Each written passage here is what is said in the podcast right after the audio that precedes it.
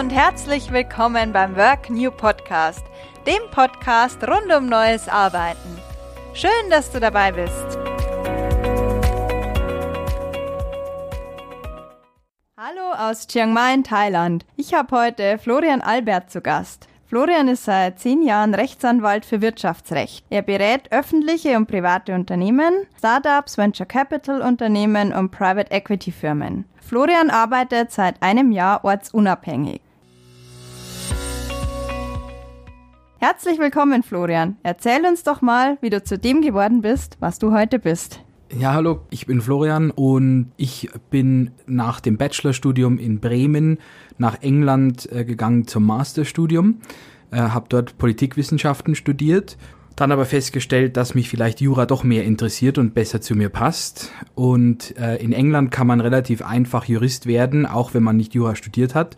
Man geht zur Law School für zwei Jahre und dann passt das im Vergleich zu Deutschland, wo man ja länger Jura studieren muss. Dann habe ich auch einen Job bekommen äh, bei einer amerikanischen Wirtschaftskanzlei und habe dort im Londoner Büro gearbeitet, war auch ein paar Mal zu Mandanten sekundiert zu Großbanken und äh, einem großen Unternehmen. Und das einzige Problem an der Arbeit war, dass man halt wirklich teilweise 24 Stunden am Tag arbeitet. Äh, Samstag, Sonntag macht keinen Unterschied. Und das wollte ich irgendwann nicht mehr. Und dann habe ich versucht, andere Wege, äh, meinen Job zwar fortzusetzen, aber eben weniger zu arbeiten, zu finden. Und durch einen alten Bekannten äh, wurde mir eine Möglichkeit zugetragen, mich selbstständig zu machen, aber verschiedenen anderen Kanzleien zuzuarbeiten äh, und auch meine eigenen Mandanten zu entwickeln. Die Möglichkeit war zu gut, um sie auszuschlagen und ich habe sie angenommen. Und dann habe ich angefangen eben zu arbeiten für eine Kanzlei in Dubai und auch äh, für eine Kanzlei in England und habe auch versucht, eigene Mandanten zu entwickeln. Und was mir schon länger klar war äh, durch meine Arbeit, ist, dass man als Wirtschaftsanwalt eigentlich nicht an einem festen Ort sein muss. Die Arbeit war schon immer sehr international, äh, sodass Mandanten und Kollegen eben in Amerika, China, Australien, Paris, Frankfurt saßen und man sehr wenig äh, wirkliche Meetings hatte, die äh, eben face-to-face -face stattfanden. Und als dann das Wetter schlechter wurde in London, dachte ich mir, vielleicht fliege ich in die Sonne und jetzt bin ich hier in Chiang Mai. Und jetzt sitzt du hier mit mir in Chiang Mai im klimatisierten Soundstudio. Ja, das passt.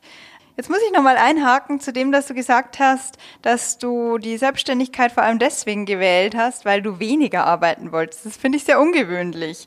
Das interessiert mich natürlich. Ist es denn tatsächlich weniger geworden? Ja, es ist ganz klar weniger geworden. Man muss zwar weiterhin seine Mandanten oder Kunden bei Laune halten, das ist klar. Zum einen manchmal wegen des Zeitunterschieds, äh, wenn ich jetzt hier in Chiang Mai für Mandanten in London arbeite oder manchmal einfach wegen des Arbeitsvolumens arbeitet man trotzdem mal länger. Aber ich habe schon erheblich mehr Kontrolle und kann das halt auch selber steuern. Was bei mir früher in der Arbeit oft passiert ist, äh, war, dass die Mandanten vielleicht gefragt haben, ob sie denn etwas am besten noch gestern haben könnten mhm. und halt dann der Chef gesagt hat, ja klar, das kriegst du noch heute. Mhm. Machen musste ich's natürlich. Und da habe ich mir oft gedacht, wenn man dem Mandanten jetzt sagen würde, man schickt es ihm zwei Tage später, wäre das wahrscheinlich auch noch okay. Aber die Möglichkeit hatte ich nicht. Und jetzt habe ich halt die Möglichkeit, zumindest zu versuchen, mir meine Arbeit sinnvoll einzuteilen äh, und auch die Menge ein bisschen zu steuern. Aber klar, manchmal klappt es nicht hundertprozentig. Aber ich würde sagen, dass das Arbeitsvolumen sich schon erheblich verringert hat und eben die die eigene Steuerbarkeit sich erheblich erhöht hat. Also ich kann halt jetzt das viel mehr steuern, was besser ist. Das ist wirklich spannend, gerade vor dem Hintergrund, dass man auch oft sagt, selbst und ständig. Wie genau sieht denn so dein Tagesablauf aus? Gibt es eine Wochenroutine? Gibt es eine Tagesroutine? Wie gestaltest du deine Arbeit? Also eine wirkliche Routine habe ich wahrscheinlich nicht zu 100 Prozent. Ganz grundsätzlich gesagt fängt der Arbeitstag halt vielleicht zwischen 7 Uhr und 10 Uhr morgens an, je nachdem, wann ich die Nacht vorher ins Bett kam und was ich alles zu tun habe.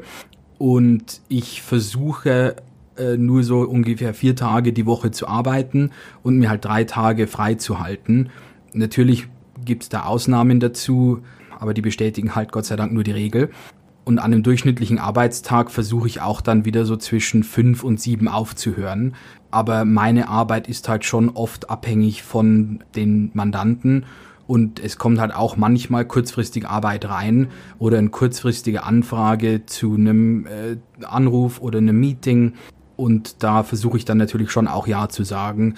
Gestern ist vielleicht ein gutes Beispiel, da dachte ich um fünf, ich wäre fertig. Und dann hat der Mandant halt gefragt, ob wir um 8 Uhr äh, abends Chiang Mai Zeit noch telefonieren könnten mit ein paar anderen. Und klar, da sage ich dann ja. Und das finde ich auch nicht so furchtbar. Aber dadurch kann ich von der richtigen Routine in dem Sinne nicht sprechen. Wie machst du es dann gerade mit so Telefonkonferenzen im Kontakt mit den Kunden? Kommunizierst du dann, dass du jetzt in einer anderen Zeitzone bist und dass es deine Zeitzone bis hier und hier geht? Oder stehst du auch mal nachts auf für eine wichtige Konferenz? Wie handhabt ihr das? Das handhab ich so je nach Mandant und vielleicht äh, eben Projekt. Einige meiner Mandanten wissen das und äh, stehen da auch 100% dahinter und haben da kein Problem damit. Wenn natürlich dringende Sachen anstehen äh, und Zeitdruck ist oder wenn zum Beispiel fünf andere Leute in England sitzen und halt nur äh, drei Uhr nachmittags englischer Zeit Zeit haben, dann bin ich da natürlich flexibel. Ich musste bisher noch nie mitten in der Nacht aufstehen, aber ja, ich habe jetzt zum Beispiel schon eine Einladung für ähm, daran teilzunehmen an einer Vorstandssitzung eines englischen Mandanten und das wird wahrscheinlich so 11 Uhr abends oder Mitternacht Chiang Mai Zeit stattfinden. Aber das ist halt auch, wie gesagt, eine Ausnahme. Und die Kehrseite der Sache ist natürlich, dass ich dann auch sagen kann am nächsten Tag, okay, ich schlafe mich aus, vielleicht bis neun oder zehn oder unternehme am Vormittag was und fange erst nachmittags an zu arbeiten. Weil natürlich meine Mandanten mich meist erst ab Nachmittag äh, belästigen. Mhm. Äh, und wenn ich sage, ich habe Vormittag äh, nichts zu tun und möchte irgendwie an den See hier fahren oder wandern gehen oder sonst was machen, kann ich das. Ja, das ist natürlich schon eine ganz große Flexibilität, die du dir da auch erarbeitet hast. Und die auch gewisserweise, so höre ich es raus, auch auf deinem Netzwerk basiert und auf der Arbeit, die du in den vergangenen zehn Jahren im Grunde geleistet hast. Jetzt stellt sich mir die Frage, wie pflegst du dieses Netzwerk? Bist du jetzt dauerhaft unterwegs oder bist du dann auch öfters wieder mal zurück, um die Netzwerke zu pflegen? Du hast ja auch gesagt, die Mandanten sitzen verstreut, auch in Dubai und so. Fliegst du hin oder geht das tatsächlich alles online? Also ja, erstmal hast du recht. Ich glaube, dass im Moment alles, was ich mache, auf meinen Netzwerken beruht. Ähm, da haben sich dann die zehn Jahre harte Arbeit vielleicht ausgezahlt. Ähm, wie gesagt, bin ich also auf diese neuen Möglichkeiten der Arbeit überhaupt erst durch äh, Kontakte gekommen. Äh, und jetzt ist es so, dass ich schon ab und zu auch die Netzwerke persönlich pflege. Ich glaube, trotz der Möglichkeit, alles nur noch online zu machen, ist es oft schon hilfreich, auch mal äh, einen Kaffee oder vielleicht ein Bier trinken zu gehen mit dem äh, Mandanten. Und ich bin also deshalb zwei, dreimal im Jahr in Dubai und werde auch wieder in London äh, sein und dann vielleicht in Deutschland, äh, um Mandanten zu treffen und äh, das alles zu pflegen. Das Gute ist, dass das eben flexibel ist und ich nicht zu bestimmten Zeiten dort sein muss, sondern einfach die dann treffen kann, wenn es beiden passt. Wie sieht denn nun so eine klassische Zusammenarbeit aus in der Zeit, in der ihr euch nicht seht? Also so eine Online-Zusammenarbeit ist es sehr viel, was da telefonisch abgewickelt wird. Es ist sehr viel, was mit Videokonferenz abgedeckt wird. Funktioniert das meiste über E-Mail? Oder welche Kanäle nutzt ihr dabei bei der Zusammenarbeit? Und auch, wie ergibt sich daraus auch das Vertrauen, wenn man so viel digital zusammenarbeitet? Also ich würde sagen, abgesehen von den vereinzelten persönlichen Treffen, äh, die dann eher sozialer Natur sind, äh, manchmal vielleicht auch bei einem Seminar oder so, aber hauptsächlich schon sozial, geht es hauptsächlich über E-Mail und Telefon. Videokonferenzen, glaube ich, sind in meiner Branche nicht so sehr beliebt und machen auch keinen Unterschied eigentlich, weil man muss sich nicht sehen. Äh, und ich glaube, das Vertrauen basiert oft einfach wirklich auf äh, entweder der, der Marke, äh, hinter der man steht, oder eben den Empfehlungen, die man eben ausgesprochen bekommt für die Leute, mit denen man zusammenarbeitet. Als Beispiel, ich habe vor kurzem einen neuen Mandanten bekommen, äh, der mich äh, engagiert hat, ausschließlich auf der Empfehlung basierend von einem anderen Mandanten. Ich habe den Mandanten noch nicht persönlich getroffen, äh, beziehungsweise der Mandant ist eine Firma, aber halt die, die Leute, die hinter der Firma stehen, habe ich nicht persönlich getroffen. Und es kann auch gut sein, dass ich die während des ganzen Projekts nie persönlich sehen werde. Und das funktioniert. und das ist auch für mich so, ich äh, engagiere manchmal andere Anwälte in bestimmten Bereichen, Arbeitsrecht oder Steuerrecht. Und die engagiere ich auch manchmal eben auf Empfehlungen basierend, ohne sie vielleicht persönlich zu kennen. Äh, man unterhält sich dann vielleicht und versucht so ein bisschen eine Beziehung zu entwickeln und zu sehen, ob man zusammenarbeiten kann. Äh, aber dann funktioniert das ohne Probleme. Das ist sehr interessant, dass auch gerade die Videokonferenzen gar keine so große Rolle spielen, wo ganz viele auch oft sagen, gerade dieses, die Videokonferenzen und dann später vielleicht auch, wenn man tatsächlich noch mehr 3D in den Raum bringen kann, dass das nochmal eine große Möglichkeit ist. Das finde ich ganz interessant, dass es bei euch gar nicht ist. Jetzt haben wir ja gerade noch viel über die Netzwerke gesprochen. Im Hinblick auf Netzwerke würde mich jetzt auch interessieren, wir sind ja jetzt hier in Chiang Mai. Wie vernetzt du dich hier in Chiang Mai? Wo findest du Anschluss oder Findest du überhaupt oder suchst du überhaupt Anschluss? Wie bist du hier eingebunden? Bindest du dich überhaupt ein? Also ich glaube, meine Einbindung hier ist begrenzt und das finde ich auch nicht weiter schlimm. Ich bin ja hierher gekommen für vier Monate und die Zeit vergeht sehr schnell. Ähm, ich hatte mehrfach Besuch von Bekannten aus London, Deutschland, Singapur und habe auch selber ein paar äh, Kurzreisen hier von Chiang Mai aus unternommen. Und jetzt ist es schon so, dass ich in einem Monat wieder weg bin. Und ich persönlich hatte nicht so das Gefühl, dass ich in der typischen Expat Digital Nomad Szene ähm, vielleicht so guten Anschluss finden würde und habe äh, ein paar äh, Einheimische kennengelernt und äh, mich mit einigen angefreundet, aber mir ist halt auch bewusst, dass ich nur kurz da bin und da ist es vielleicht nicht so einfach, dann irgendwie tiefe Verknüpfungen zu schaffen. Das bringt mich auch gleich zur nächsten Frage. Wie sieht denn der weitere Jahresplan aus? Wo geht es als nächstes hin und wann geht es vielleicht auch wieder zurück? Ja, das ist eine sehr gute Frage. Also ich habe ja äh, nach guter deutscher Art das alles ganz straff durchgeplant. Ich bin also im März und in April dann in Bali. Die Planung war ganz einfach, wo sind die meisten Leute, die Remote Working machen und Chiang Mai und Bali waren da die Top-Hits und da dachte ich mir, das probierst du aus. Dann äh, fliege ich wieder zurück nach London äh, mit einer Woche Aufenthalt in Dubai, wieder zur Mandantenpflege. Äh, und dann bin ich erstmal wieder in London da stellt sich natürlich die Frage, wie London bis im Mai aussieht mhm. oder ob sie mich überhaupt reinlassen oder ob überhaupt Flüge nach London rein dürfen.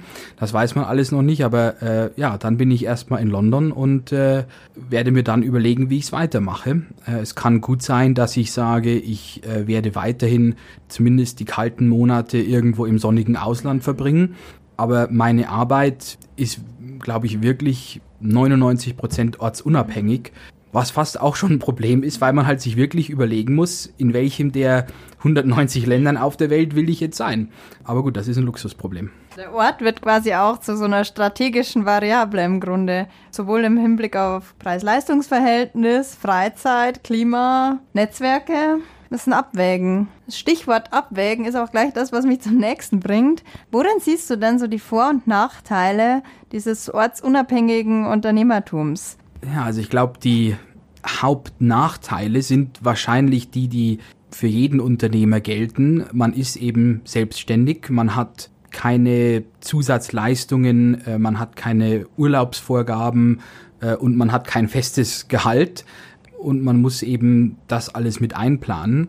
Und der Vorteil ist eben die Flexibilität. Also ich kann eben jetzt sagen, ich arbeite heute gar nicht, dafür arbeite ich am Samstag oder ich nehme mir den ganzen Monat März frei, was ich vorhabe und was ich auch im November gemacht habe letzten Jahres und was auch zu 95 Prozent geklappt hat. Klar, man hat mal eine E-Mail oder einen Tag, wo man mal ein bisschen was arbeiten muss, aber man kann das eben machen und ich muss mich da nicht groß mit Kollegen absprechen äh, oder eine große Urlaubsplanungssitzung mitmachen. Äh, ich kann das halt machen und ich kann eben heute nach Bangkok fliegen, morgen nach Singapur und übermorgen nach Vietnam. Das ist alles möglich. Aber klar, man muss sich schon vorbereiten und vielleicht auch dafür planen, dass man halt dann in dem Monat, wo man nichts arbeitet, auch kein Geld bekommt. Ja, danke schön. Jetzt bringt mich das auch schon zu der Frage, welche Ressourcen haben dich dabei unterstützt, so diese Flexibilität auch zu leben? Ja, also ganz direkt gesprochen, die Ressourcen, die im Moment das möglich machen für mich, sind äh, relativ gängige äh, Computer- und Internetressourcen. Also ich arbeite halt mit meinem Laptop, ich benutze Microsoft Office, weil das für Anwälte leider immer noch eben das äh, Standardwerkzeug ist. Ich benutze Skype und auch Skype for Business für Telefonkonferenzen und ähnliche gängige Softwarelösungen. Was so das eigenständige Arbeiten angeht, da war für mich vielleicht das Buch, das vielen äh, Begriff sein wird, die Four-Hour Workweek. Meine Eltern waren beide, ich sag mal, normale deutsche Arbeitnehmer und wenn man da so aufwächst in diesem Umfeld, denkt man halt auch, okay, ich werde arbeiten vom Ende der Ausbildung oder des Studiums bis zur Rente und dann kriegt man auch eine sichere Rente, aber da hat sich ja doch einiges geändert. Und als ich dieses Buch zum ersten Mal las, wurde mir schon bewusst, dass es noch ganz andere Möglichkeiten gibt, über Arbeiten und Leben nachzudenken, äh, eben speziell das passive Einkommen oder eben das unternehmerische Denken, dass man eben vielleicht etwas schafft und dann andere Leute einem helfen können, dort zu arbeiten. Im Moment mache ich alles noch alleine ähm, und habe nur begrenzt andere Ressourcen und passives Einkommen dadurch, aber vielleicht werde ich versuchen, das in Zukunft auszubauen. Dankeschön. Da würde ich gerne nochmal nachfragen. Was ist denn so ein passives Einkommen, das man jetzt als Wirtschaftsanwalt tatsächlich aufbauen kann? Das ist eine gute Frage. Ähm, die einfachste Form davon äh, ist, äh, Mandanten anzuwerben und äh, zum Beispiel in einer äh, Kanzlei, äh, in der ich sozusagen Mitglied bin, freie, freier Mitarbeiter, ähm, da ist es so, wenn mein Mandant einen anderen äh, Anwalt beauftragt, zum Beispiel einen Steuerrechtler, dann bekomme ich einen Anteil der Rechnung, die der andere Anwalt stellt, weil das ja erstmal mein Mandant ist und ich weiter, den weiterempfohlen habe. Also besteht die Möglichkeit zu sagen, wenn ich genug Mandanten an Land ziehe, die äh, anderen Anwälten genug Arbeit verschaffen, kann ich damit auch ein gutes Einkommen haben. Das wäre ja dann im Grunde so eine Art Personalvermittlung im juristischen Bereich oder wie darf ich mir das vorstellen? Trifft's das? Ja, so ein Stück weit. Äh, ich kann ein gutes Beispiel geben. Äh, ein Mandant äh, hat sich vor kurzem auch selbstständig gemacht und arbeitet in der Finanzbranche. Und ich habe ihm wirtschaftsrechtlich dabei geholfen, die neue Firma äh, auf die Beine zu stellen und gewisse Verträge auszuarbeiten, Satzungen und ähnliches. Und habe ihn halt darauf angesprochen, dass es ja auch äh, in Deutschland wäre es die BaFin, in England gibt es eine ähnliche äh, Regulierungsbehörde dass das eventuell relevant sein könnte. Und dann sagte er, okay, ja, das stimmt, das habe ich auch immer im Hinterkopf. Gibt es da jemanden, äh, den du empfehlen könntest, der mir da vielleicht Rechtsbeistand leisten könnte? Dann habe ich ihn an eine Kollegin weiterempfohlen und wenn diese Kollegin eben ihn berät und ihm dann eine Rechnung stellt, dann bekomme ich einen Anteil äh, des Betrages eben, um das zu honorieren, dass das eben ursprünglich der Mandant ist, der mich angesprochen hat. Ich verstehe. Dann ist der Unterschied zu einer klassischen Personalberatung im Grunde der, dass du nicht ähm, den Mandanten suchst und für den Mandanten jemanden, der für ihn arbeitet, sondern dass der Mandant schon länger oder eine Zeit lang dein Mandant ist und sich zusätzlich daraus dieses Vermittlungshonorar ergibt. Ja, genau. Und das ist eigentlich eigentlich im Prinzip auch das, was in normalen Kanzleien passiert. Äh, vielleicht nicht ganz so einfach äh, mathematisch, wie das jetzt bei mir der Fall ist. Aber da ist auch der Sinn, dass man eben einen Mandanten an Land zieht, in mhm. Anführungszeichen, und dann äh, natürlich so viele wie mögliche Anwälte äh, und, und Rechtsbereiche mhm. eben in der Kanzlei äh, dann einsetzen kann für den Mandanten, um eben so viel Geld wie möglich zu verdienen an dem Mandanten. Sonst noch ein Beispiel für passives Einkommen als Anwalt? Klar, also ich habe das noch nicht selber versucht, aber es gibt natürlich die Möglichkeit, Standardverträge zum Beispiel zu digitalisieren und dann äh, zu sagen, okay, man verlangt einfach einen Fixpreis für, da, für den Vertrag an sich. Der Mandant äh, gibt dann im Internet die Daten ein und kriegt hinterher fast den fertigen Vertrag ausgespuckt bei ganz einfachen Standardsachen.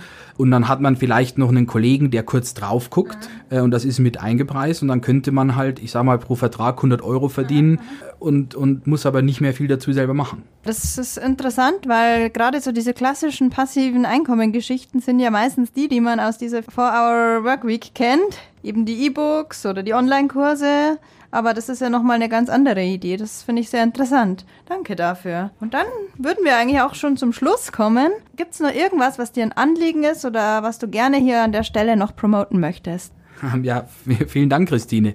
Falls jemand äh, Rechtsbeistand braucht, darf er mich gerne ansprechen natürlich. Ansonsten fällt mir eigentlich nichts mehr ein. Danke fürs Gespräch. Danke auch von meiner Seite für das Gespräch und für die interessanten Einblicke in deine Arbeit und auch in dein Leben.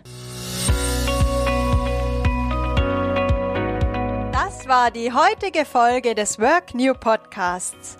Schön, dass du dabei warst. Abonnier den Work New Podcast und sei in zwei Wochen wieder dabei. Ich freue mich auf dich.